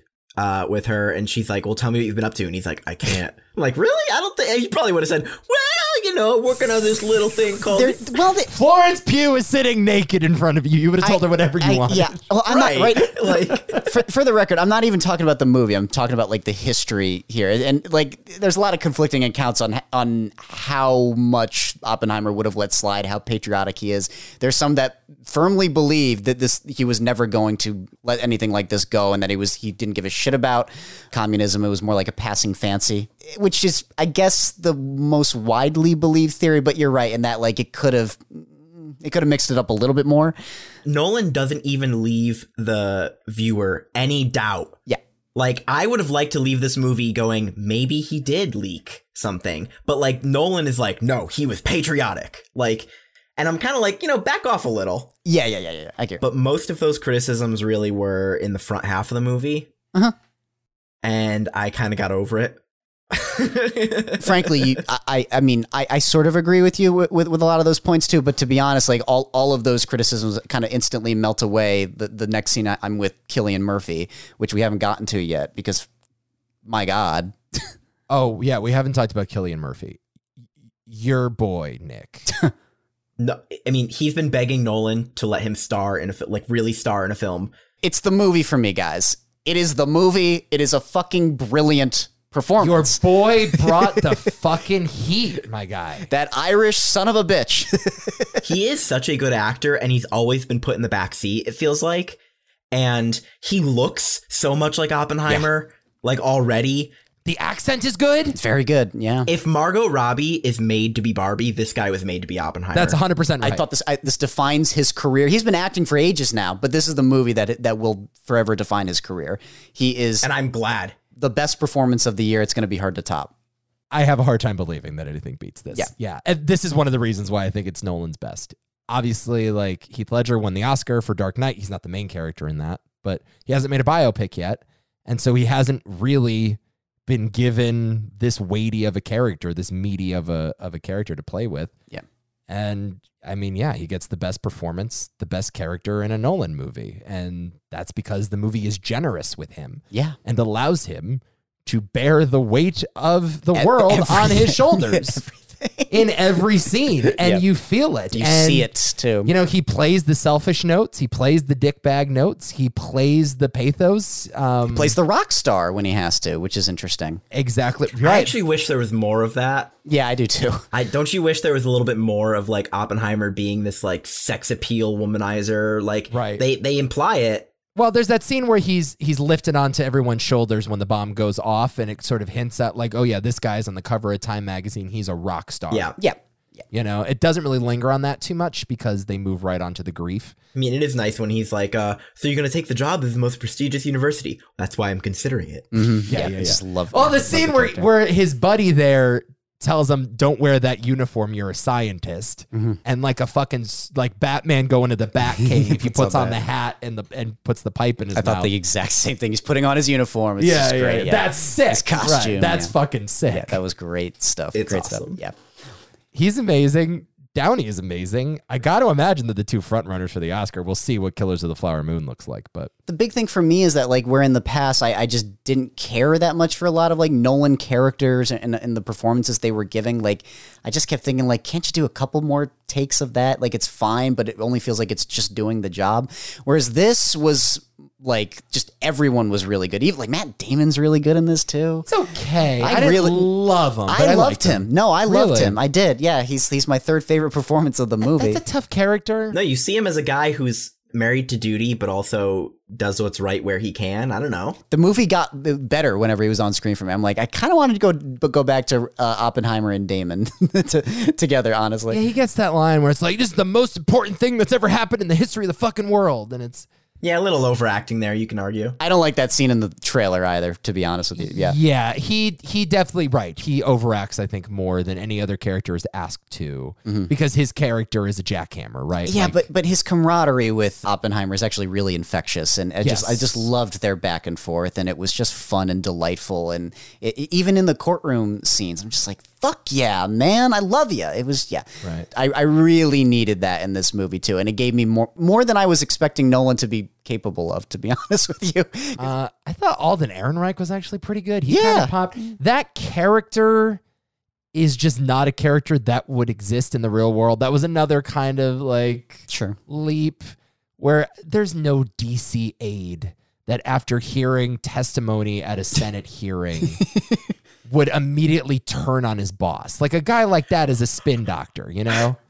I thought I thought Washington D.C. was full of upright individuals. right. Like that's He just like I don't becomes, know if like, history jaded, has like- ever thought that. talk about a Sorkin character, right? Like that is Yeah. right out of the Sorkin playbook, you know, where he's like giving giving Robert Downey the business there. It, it- it's such an audience avatar. Totally. Uh, But but his performance is good. I like Alden Ehre- Ehrenreich a lot. I wish he popped up more. I, ju- I wish Solo wasn't such a massive bomb and people Right. would, you know, bring him into more stuff. He's good. Uh, I'm going through the IMDb here because obviously there's a huge fucking cast. Well, I mean, there's one very. I want to talk about Gary Oldman. Great. Oh, this is a good scene. I hated this scene. Oh, really? Yeah, it's a I fun did. scene. I thought it was perfect. Based on the documentaries I've seen and what I've been told about the Truman Oppenheimer relationship and what was said, and I thought it played out exactly how it How you played played out in real life. Were you distracted by the Gary Oldman of it all? I didn't think it was a great impression. okay. Also, the scenes with the generals for me were a lot more effective at communicating the callousness of the American government. Sure. Well, but you got to remember that Truman was not like Truman was pulled out of fucking nowhere when he became vice president, essentially, and then he was suddenly thrust in the seat of the presidency at one of the most important moments in U.S. history. He was not like a career politician. Totally get it. Uh, The scene kind of overplays its hand though with the get that crybaby out of my office. That's what he Like, said to him. He really said that. He's actually quoted as saying that to him. He really said that. I guess I can't argue then. That's my point. Like Oppenheimer told him he had blood on his hands. Uh-huh. Truman did not like that because Truman had enough guilt, and that's how it went in real life. I'm arguing with history, so I can't I can't argue with history, I guess. Why do you always argue with history? What's no, wrong I with just history? think like the politics politics of this movie are kind of muddled, and like Yeah. I think like again, as I said before, the oppressive government figures making decisions based on where they vacation just hits way fucking harder than when like Truman is mean to Oppenheimer in one meeting. Well, I- here's- but I don't know. Maybe that's just a, a taste thing for I me. don't know. I liked it. I, I thought it, it it does a great job at making Oppenheimer feel kind of stranded. There's lots of scenes in movies where it's like, when all is said and done, at least we got the president to talk to, and they they go all the way up the chain, and the president's like, oh, it's fine, do your thing. Right. And I, I've seen that cliche happen a lot, and, and with this movie being as patriotic as it sometimes is, there's an element of like, okay, yeah, Truman's going to make everything kind of okay. He's the Right. man. It- He's the you- man, it- right? Well, you, And- it's and then- the Wizard of Oz. Yeah. You get to the end of the Yellow Brick Road, and the monstrous world becomes even more monstrous once you get to the captain. Yep. Yep. And then, and then you, exactly. And then it's like, oh yeah, this guy is really alone here. When like when even the president is like, yeah, he- here's an idea. Go fuck yourself. Get out of my office. It's like, whoa, okay. Right. I liked it. How about Casey Affleck? You like that one scene? Creepy. I liked it a lot. He's awesome. And Nolan plays it too. It's the one cameo that's played as a reveal. Oh, this like Vesuvius little guy. where I they just- film him ugh. from behind, and there's kind of this mysterious wait a minute, who's playing this Exactly, yeah, character? A- it- but it's weird. Like you would think maybe Gary Oldman would be filmed that way, or you might think Matt Damon is filmed that way, and none of their entrances have the fanfare that Casey Affleck does. But Nolan knows how to play the notes. He's like, oh, I know what kind of performance I have here, so I'm going to shoot him from behind Mm-hmm. and let you sit with the anxiety of the interrogation. Yeah. you know, that's Nolan actually. It doesn't really matter what actor is playing that role. He knows what the role demands, Yeah. Yeah. right? It could have been anyone in that seat. It doesn't matter. I'm, I- I prefer that than being like, oh, well, we, you know, we're paying fucking Gary Oldman so much money to be in this movie. We got to build it up. Like, Right. you know what I mean? Yeah. Like, right. fuck Right. that. Exactly. Yes. Exactly. Right. Exactly. I do love that that even essentially the extras are stars in the movie. That's always really fun to see. Like like he's not really an extra, but it's it's such a bit part. It doesn't really matter that Uh-huh. much, but it's like I, I don't know. It just makes the whole th- piece feel a little more authentic to me. I really loved it. uh, Josh Peck. Josh Peck's really good. Oh, Josh Peck. Okay, so I I actually found for some reason I found him incredibly distracting. Well, you know what was distracting when I was in the theater? Josh Peck shows up. There's this woman, maybe in her mid 20s, sitting next to me, and she laughed every time he was on screen. That I found distracting. Oh, No, That I found very, very distracting. he's the one that pushes the button, right? Yeah, yes. Yeah, yeah. There's this scene where they film over the crowd of scientists who are working there, and every single one of them looked like they belonged in ni- the 1940s, and then Josh Peck was just there. and it looked like he was filmed on a green screen, and they threw him in on top of Megan! everybody. It just. And I- I'm not, I'm not trying to dock his performance or anything, because he was fine. But just for some reason, his face was so distracting in this movie. Well, he does the face that he often does in Drake and Josh, which is kind of like the disturbed, you know, Megan just put a whoopee cushion full of mayonnaise on my chair, you know? and it's like doesn't really land the same way when you're when you're flipping the switch on the Trinity test. We're not addressing something here, guys, because he's. I think he's fine in the movie, but he's not the best Josh in the film. This is one of my my favorite performances. Surprisingly, little Josh Hartnett shows up. Hartnett, that's right. I was very fucking happy to see him, and he's actually quite good. as his buddy, yeah. Yeah. the other professor that tells him you got to get all this politics out of the classroom. He's great. Of all the things about the movie, here's the thing: I'm watching it, and I'm like, you know, I'm kind of vibing with this. I don't quite like this, don't quite like that, but it's mostly working. And then finally, when Josh Hartnett shows up, I'm like. Maybe I do really like this movie because Josh Hartnett is really working on me right now. God, this cast rules. This is a great cast, dude. Dane DeHaan's in there for like five minutes. Did you watch Penny Dreadful, Adam? I have not. No, He's a very prominent role in that. Hartnett's on Penny Dreadful. supposedly he's wonderful in it. Yeah, no kidding. He's like pretty much the lead. Interesting. I Oh, I, I- I love him whenever he shows up. He's he's a, he's a very hyper underrated actor. Matthew Modine is in this. He's pretty good. He's great in Mission Impossible as well. Uh, so he has My- a nice role in both. My half brother Jack Quaid shows up, which is very nice. Your half brother Jack Quaid. Oh, I love yeah, Jack. Kenneth Branagh as Niels Bohr. I thought was a bit distracting. That's the one You- where I'm like, you hate Kenneth Branagh Dude. so much. I, will say he's easily the most distracting thing for me about. he's so Oh, distracting. fuck off. He's so fucking distracting. Wh- when he's in Fuck Dunkirk, off. I'm like, get get out of here, get the fuck out. I don't like him in Dunkirk. I at kind of all. like him in Dunkirk. I love him in Tenet. I will not tolerate this Kenneth Branagh hate. Macon Blair is in this as Oppenheimer's lawyer. I love when he's in these movies. He's a he's a pet favorite of ours. that shithead in the Halloween movies. Uh, what the heck? He plays Oppenheimer's brother. Oh yeah, That kid who gets his neck split by Michael Myers. yeah. He's actually from pretty good in it, Halloween. too. Okay, yeah, yeah, yeah, yeah. Yeah, I like that. yeah. Um, let's see who else shows. up. I think Benny Safdie has a nice little side gig as a character actor. Uh, he's he's been pretty good in these movies. He ain't bad. I think, uh, yeah, Nolan, who did no- Nolan called someone up specifically? Is like, I, I'm thinking about Benny Safdie, but should I actually cast him? I don't, I don't really know. And then sure enough, he's, he did, he did the reading and he was like, perfect. he he was just in Are You There, God? It's Me, Margaret. He Mm. uh, was in Stars at Noon, the Claire Denis movie last year. Licorice Pizza, he's really good, and I I think he's good. It was Paul Thomas Anderson. That's what he called up. There you go. Well, there you go. There's your connection. Uh, Rami Malik, annoying. Yeah, I kind of agree. Annoying.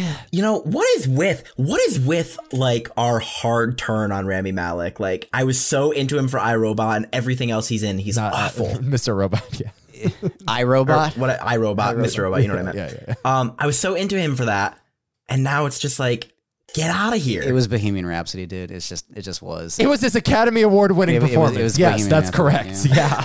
oh my god. How fucked up is that? yeah, no good.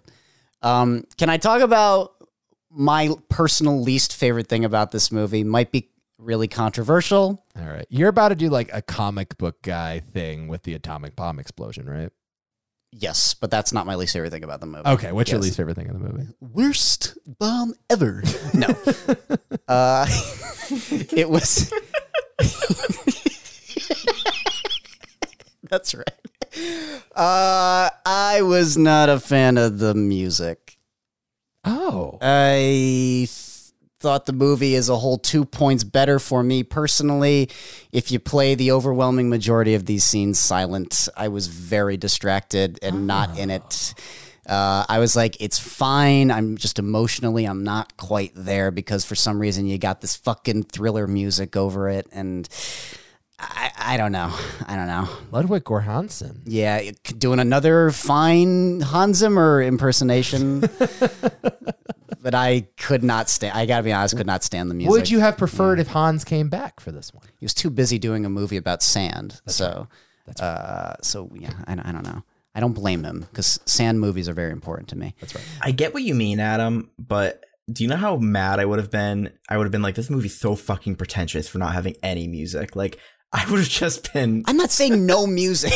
I'm just saying play more of these You scenes. think they overplayed their hand? a Yeah, bit? yeah, yeah, yeah. Play more of these scenes silent, please. Like you could have music, absolutely, and uh, I, I expect that out of a Nolan movie. But like, there are just sequences where it's just guys sitting in a room, like drawing on a chalkboard, and there's this fucking awesome music playing, and I'm like, "N- no, no, just talk to me. It's fine. You're not losing my attention here. I'm not that stupid. I want to know what the actual video software, what that it looks like in a Nolan film. All of the edits, Yeah, all yeah, of the yeah. layers. Right. It's gotta be fucking crazy. We should mention this is the most ambitious sounding movie he's ever done. There's no question about that. Like the sound, you saw it in is IMAX, awesome. right, Nick?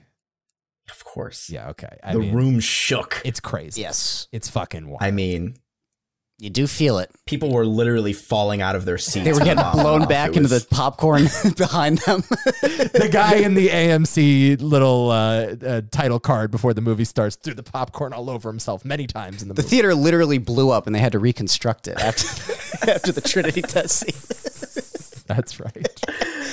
It was crazy, dude. Um, it does still suffer from the dialogue mixing. Like sometimes it's a little hard to hear. I but- dug it. Nobody notices that shit. I do. Just you. Just you. I agree with you on Tenet. I don't agree with you here. Eh, it's Maybe the, it's because I was listening to it in IMAX and it's the like, same. It's the same problem. He needs to not do that again. okay. Um, yeah, the Trinity test scene.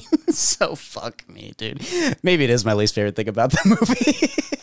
Uh, cause I thought it sucked balls, guys. I thought it was fucking terrible. I think the buildup is excellent. Very good buildup. And very, it's like, ooh, here we go, here we go, here we go. This is great. I love the music. I love I love the intercutting back and forth really fast. And then finally when it goes silent, beautiful. Um, but visually, it just looked. You know what it reminded me of was uh, the scene in this is Spinal Tap, to where the Stonehenge comes down. And there's this little thing, Oh. and I'm like, huh? it was the biggest wet blanket gas explosion I've ever seen in my life. I feel like I've seen bigger explosions like that at a fireworks display. It was just terrible. I'm just gonna be honest. I did not like it at all, one little bit. It doesn't look like a fucking nuke. And it's one of those instances where, like, I know you're trying to do it practically, but I can tell you're trying to do it fucking practically. It's Yeah. blatantly obvious. You would have preferred a CGI explosion. Yes. Wow. I don't think I cared because at that point in the movie, I was so I was not somebody who was ever looking forward to or caring about the explosion like a lot of people were. the explosion in that scene was more about like painting the emotional place that everybody was in. Right. An impression. Yes, with fire with fire and sound. And I thought it was very effective. And earlier when when they show Oppenheimer dreaming of quantum physics and they show these close-ups and like particles floating and shit, they put that into the bomb as well to be like this is the culmination of it.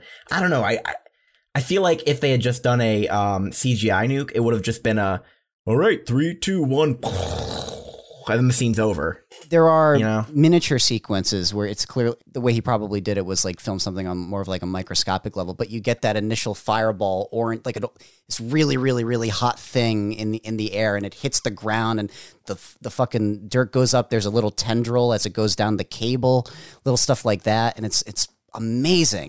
And I'm like, God, I can't wait to see what the Trinity scene looks like when they're we're doing that because that felt immense and it felt unbelievable. It felt strange and terrifying, and I just got nothing. It was it was one of the most disappointing moments I've ever experienced in a theater. To be perfectly honest with you, well, the, the, the thing is too. th- Back to my point about it being impression. It, it checks the boxes. You know, you get the flash. It's it goes silent as it should. It takes a while for the blast wave to actually hit them, or the shock wave rather. And you know, it's it's very bright. It mushrooms. You know, it's it is a drawing of a nuke going off, but it didn't feel like a nuke. It was just kind of a, a boom, and that was that. All right. I should be frightened by this, and I felt absolutely nothing towards it. Do you really think frightened was what he was going for in that scene? Because I don't. I think it was astonishment. It has to be a combination of like frightened or strange. At the very least, like make it feel like something I've never seen before because that's the the mode the characters are in. I have to I have to look like I have witnessed a UFO, like like you were describing in Asteroid City. And I just didn't get that at all. It just looked like a gas explosion. Right. It's just like blop. Okay. Right. I don't know. I don't I don't feel that way about it, but I haven't watched a lot of like explosion videos. Maybe I need to look at them more. You don't have to be the level of like fucked up horrifying that David Lynch does in The Return. That is just the scariest thing I've ever seen. Yeah, that's like on another plane. You don't have to do existence. that. Yeah, yeah, yeah. But they, th I think that they they try to illustrate what Oppenheimer was feeling at the time. I don't think he was scared of the bomb at the time. He wasn't scared of the bomb until after it was used. Right. Yeah. it- Right. And it was. they- it and was they- a and we they do did it. do that. Yeah. Exactly. Yes. Exactly. Right. Yeah. This was a triumphant moment. It's like we finally fucking did it. but everyone was conflicted on it. Even when he did, he was like, "Uh, uh oh, No, there's different levels of that every character is feeling, but it's complicated." But it, there's Yeah. a tremendous amount of feelings going on, and it's frustrating when I didn't feel any of them. okay, to- totally get it. Nolan did decomplicate the emotional feelings of that moment compared to history. Yes, Okay, f- fair enough. I can agree with that. fair enough. But as you said before, it is an impression, Mm-hmm. Yeah. and that is one final thing I want to say about this movie. Unless you guys have more notes, but as we're kind of winding down here, it is by far and away the most impressionistic movie Nolan has ever made. absolutely. and it's not even fucking close. I mean, he is not a guy that is known for impressionism in his films. Like, there's the Qui Gon Jinn ghost in fucking Dark Knight Rises, you know, that shows up to talk to Luke in the fucking Tatooine cave. it's a great scene, Nico. But like, that's as fantastical and impressionistic as Nolan ever gets. You know, there's parts of Interstellar that are kind of like that, but not really. It's mostly objective, even if his plots are science fiction. Um, this movie does some incredible stuff in Oppenheimer's point of view. We talked about the scene with the adoring crowd that showers him with applause as he sees the nuke going off and the decomposing bodies beneath him. Uh, the sex scene during, I mean, the sex scenes in this, I think, are really fucking good. They live up to the hype. Um, they're very controversial. They're not. They're not universally praised at all, dude. Totally get it, which is how I like them. But the yeah, the scene where Emily Blunt is envisioning Florence Pugh having sex in the uh, hearing. It's funny. I loved also just that that shot of he's sitting in the hearing, and then they pan the camera, and a guy is sitting in the way, and when he comes on the other side, he's naked, That was sitting there, great. and he's like he's on trial, Love Right. that. and so we go we go a transition from reality to how he feels, and then while he's naked, we then transition to how she feels, Right. which is the girl on top of him. It's it's I mean that's extraordinary. Nolan just never tries this. He never fucking experiments with this ever. And watching it here with all of his tricks and all of his style intact, Yep. seeing him go there to me was just like, oh my God, we're hitting a new level here. Yeah, with him. it's it, it's one of those instances where it's like a lot of the Nolanisms, the trappings and conventions he loves so much settled very nicely into this story. Like that scene with the, the him being naked too. Like again, a very on the nose idea. I'm naked in front of a jury, but it feels so mwah, chef's kiss, just so right. Yeah. Yeah. Um God, I love this movie, guys. By the way, have I noted that I haven't liked a Nolan film in 13 years? I know, and welcome back to so the it's, team, It's my nice to friend. be able to say I actually enjoyed a Nolan movie. I've warmed your seat up, man. he did his typical Nolan sound bullshit, which I love, which is the entire movie is interspliced with sounds that he uses at certain points in the movie. yeah. And also images too. Yeah. Yeah, so like the people stomping when they're celebrating It's a Oppenheimer great- after the bomb. great idea. That stomping is used. So and in IMAX, god damn, is it? Mm, Does it work? Yep. Whew. Oh, this movie's so impeccably edited. It's so fucking There good, are dude. some little moments. uh, This is a guess. I don't have any evidence of this, but there's some moments where you can sort of hear what sounds like it could be a Geiger counter. Yeah, I'm sure that was in there, yeah. Maybe, yeah, I would think. Well, I'm convinced it's actually the sound of them dropping the marbles into the Ah. into the jar and s- interspliced into the background. Oh, that's a good call. I mean, it's just that Nolan sound shit is just unbelievable al- as always. Yeah. There, did you guys notice that scene? Obviously, they play the Florence Pugh suicide a couple different ways before they explicitly say that she killed herself. Did you guys notice the black gloves? Yep. I was like, ooh, Jolly July. Here we go again. Kinda. Yeah. yeah, kind of like Killian or Oppenheimer. Um, the the guilt that he has, like literally, I killed this person. Well, no. No. I mean, you, you can read it that way, That's but how I read it. Well, you, no, you, you you certainly can, but there is a theory that she was killed, Oh, interesting. like murdered, yeah, for her communist ties. That that's a, I, I don't- I guess it's a conspiracy, but because of the nature of her suicide, it has led people to be like, why would you ever kill yourself that way? Right. It's such a strange way face to. down in a bathtub. doesn't yeah. make a lot of sense. Yeah. Yeah, but she also she's always a crazy weirdo. Yeah. This conversation was really fun because you guys made me love the movie more. And I Aw. love when that happens. Yeah. I love it. It's it's good. It's a good movie. It's It's not. Well, gr- I'll, gi- I'll I give it don't- some time. Let me I let me don't- give it some time. Let me sit with it a bit. I, I again, the hot take is just it's in the oven. It's not quite ready yet. Oh, It's gonna Jesus. come out soon. I think it's good. I don't think it's great. Um, but me saying it's good should be more than enough, considering my very checkered past with Christopher Nolan. so please be happy. It's been a minute since I've liked a movie this much. Yeah. I'm not really going to remember this as an IMAX experience, to be honest with you. It's, it's fine. Like I, lo- it's it's ambitious that the IMAX is used exclusively for Killian Murphy's face. Great use of the format. The opening fire with the Prometheus quote was enough for me to be like, I'm glad I saw this in IMAX. Literally the first Have you five ever seconds. seen a sicker opening title card than that? Yeah, that was great. Yeah, That was sick. that was enough. Like if if the rest of the movie was not in IMAX, I would have been glad I saw at least that because that just like set the fucking tone. it does a great job. Yes, I agree. I agree. Yeah, I, I kind of think, although it is a dialogue heavy thing, yeah, it, it's a big screen movie. I think you have to see this on the big screen for the first time. Yeah, I might disagree with that a little bit, but It, it kind of felt like Nolan was going to extra lengths to vindicate Oppenheimer. Well, yeah, I, I, you know, we we've kind of touched upon that too. With he lets him off the hook a little bit for sure. I don't I don't understand what about Nolan was like, this man deserves vindication. He relates to the guy. He loves does! Oppenheimer. It's Oppenheimer's his boy. No, like it's a stretch.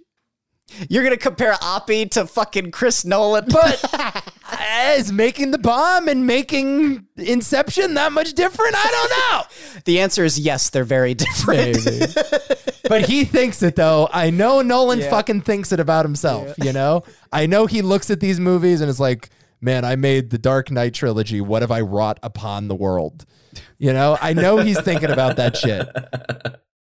He's looking at the MCU like it's an arms race. Yeah, there's there's not a fucking ounce of self awareness in that guy's body. You know what I mean? Uh, and God bless him for it. You know, he's pushing the medium forward. This is really he was what he was doing too. He's he's making up for his atom bomb movie at the end of Dark Knight Rises. He's like, I need to s- I need to vindicate myself. That's a great call. That's so true. That was bullshit. Yeah, dude. There we go. That's movies for you. There's summer 2023 in a nutshell. Get out to the movie theater, I think is what we're trying to say, right? Let's all go to the movies. Yeah. Yeah. I'm having a good time this summer. It was bleak for a while, I'll be honest. I mean this in the nicest way, Adam, but you're kind of a loser if you didn't love this movie. yeah, I guess so. Yeah, well, hey, I agree with you. I'm, I'm that one guy in the, cr- the crowd. Everyone's like, we fucking loved it. Why do we bring this guy around? That's how Nick and I were after. It's like, who brought this guy? And I'm like, it was okay. It was good. You're a loser. If you don't. You're a loser if you didn't like Barbie too, I guess, because these are the most important It's Uh, true. movies of, of all time. They kind of are, though. You In know a what I way. mean? Like, sort the of weight are. of the world is on their shoulders. At least the weight of the industry is on their shoulders, you know? Like, and they succeeded too. That's important. They, they, did. They delivered, Yeah. no question. Like, it, and it is very important. We can all agree, even if we didn't like the movies, it is very important that Greta Gerwig and Christopher Nolan succeed at making movies because there's not many other people that have the opportunity to make movies like this. Yes. So it, it works well for everyone if these movies do well, and they are doing well, no question. Thank you, Nolan and Greta. There you go. Thank you. Love you guys. All right. We're done. Right? I think so. Okay. Now let me seriously talk about 80 for Brady. We'll see you in a couple weeks when we talk about something on this pod. I don't know what it is. Sweet. bye bye.